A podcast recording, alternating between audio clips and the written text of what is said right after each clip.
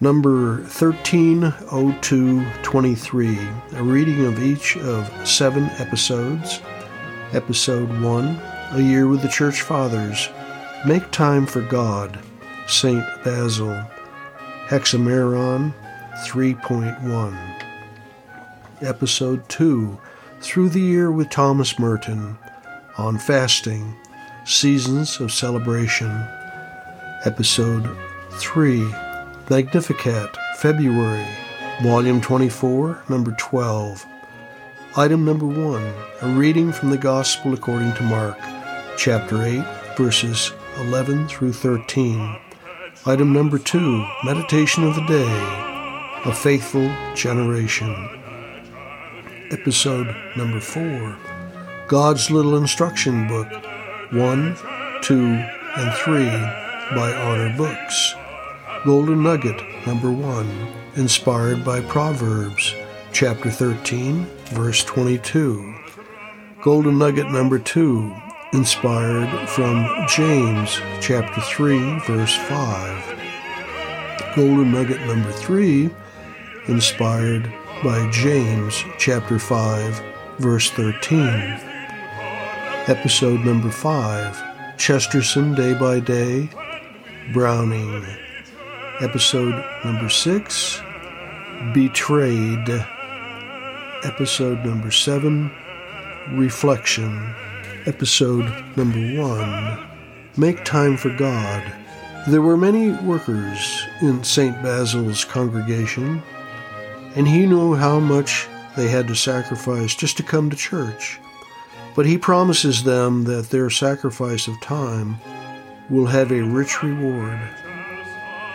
I know that many craftsmen who work in mechanical trades are crowding around me. A day's work is hardly enough for them to earn a living, so I must shorten my sermon so that I won't keep them away from their work too long. What shall I say to them?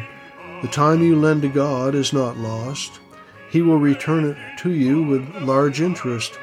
Whatever difficulties may trouble you, the Lord will scatter them to those who have preferred spiritual warfare or welfare, he will give health of body, sharpness of mind, success in business, and unbroken prosperity. Even if our efforts don't realize our hopes in this life, the teachings of the Holy Spirit are nevertheless a rich treasure for ages to come. So deliver your heart from the cares of this life and pay close attention to my words. What good will it do you to be here if you are here in body, but your heart is worrying about your earthly treasure? In God's presence, consider how can I make more time for God even when I'm so busy with everyday work? Closing prayer. Father, let your Son reign in my heart so that I may no longer be a slave to the attacks of earthly desires. Episode number two on fasting. Fasting is a good thing because food itself is a good thing. But the good things of this world have this about them that they are good in their season and not out of it. Food is good, but to be constantly eating is a bad thing, and, in fact, it is not even pleasant. The man who gorges himself with food and drink enjoys his suffocating much less than the fasting person enjoys his frugal collation. Even the fast itself, in moderation and according to God's will, is a pleasant thing. There are healthy, natural joys in self restraint, joys of the Spirit, which shares in lightness even with the flesh.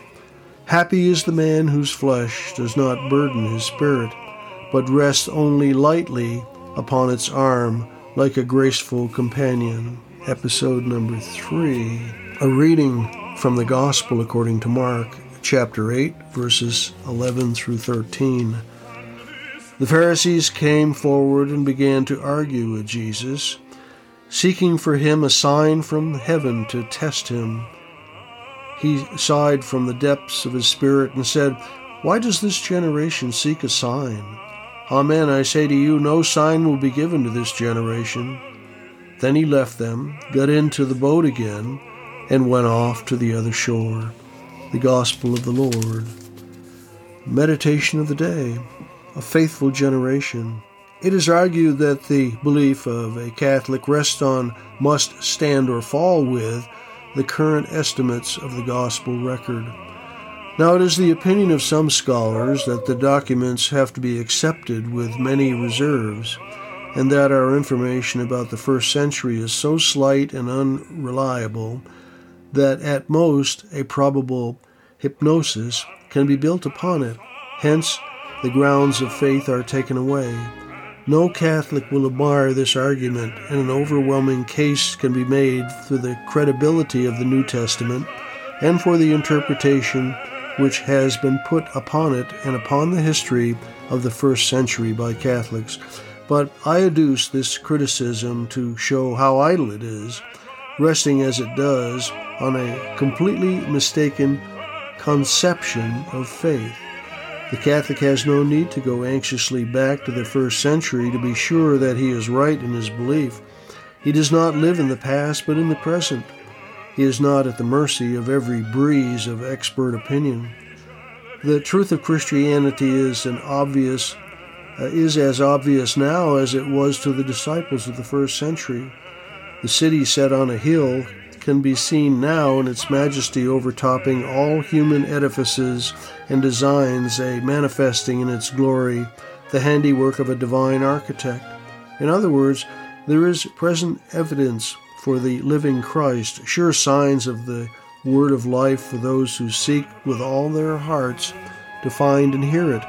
It will be well to take the saying of Christ, I am the way and the truth and the life, as the point of universal reference. The figure of Christ dominates the whole of Christianity. It is His Word which summons us to eternal life. It is His truth which communicates to us certainty for within and from without, and it is not a life of merely human goodness which we embrace, but the life that is divine. The Catholic is already and ready, for that matter, to pick up the gauntlet of any rationalist and show that reason is on his side, that the evidence bears out his interpretation. He claims, that is, that he has embraced the truth. The message of Christ is indeed good news, for it is God's instant directive to embrace life eternal. The Catholic recognizes that the way is his life, seeing that he actually is to live not by his own life and thought, but by that of Christ in him by grace, and by Christ by word or command, and of command. We must remember that the message of Christ is not just better than that of any other, it is unique because it is supernatural.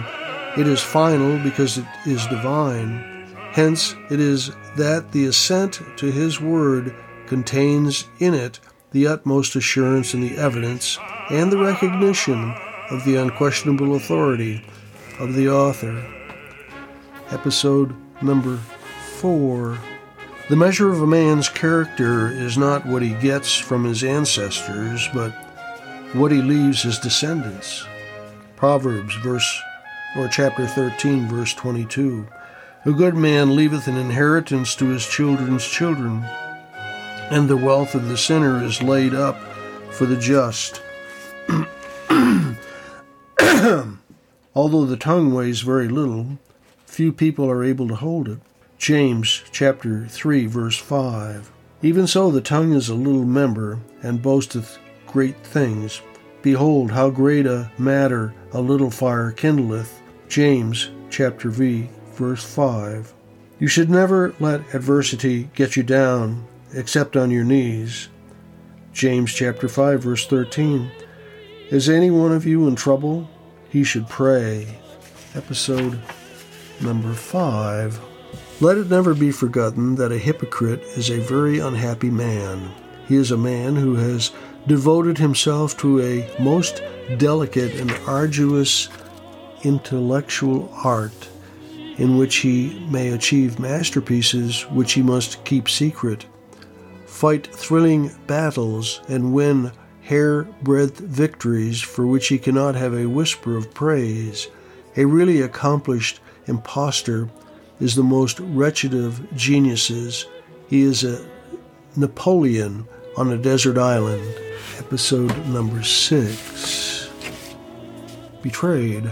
Our souls have been plugged into the mainframe of unceasing stimulants. It is our umbilical cord from which our mother, vanity, continues to feed us. The lampada that lit the rooms and souls of the ancients is extinguished in replace of the deathful dance of a flashing television screen. Vanity has been wed to beauty by the priest of pop culture, burying our concept of beauty six feet under. The mind is snatched from the heart, lacerated by vain gadgets and gizmos that aim to depersonalize and appease our suffering. Opening our eyes to the decay of our corruptible culture around us, we look up arms against it, and in our rebellion we searched for beauty through inclination towards truth. Yet we continually wallowed over its grave with a shovel in our hands, not knowing that we had helped hurry it alive. Our blindness caused us never to find it, and the movement towards the fullness of truth was cut off by our leaders who held the banner of no future. We wasted ourselves in a drunken riot, while vanity smiled upon us and rocking us in its cradle, sung us a sweet lullaby that convinced us we were separate from this world.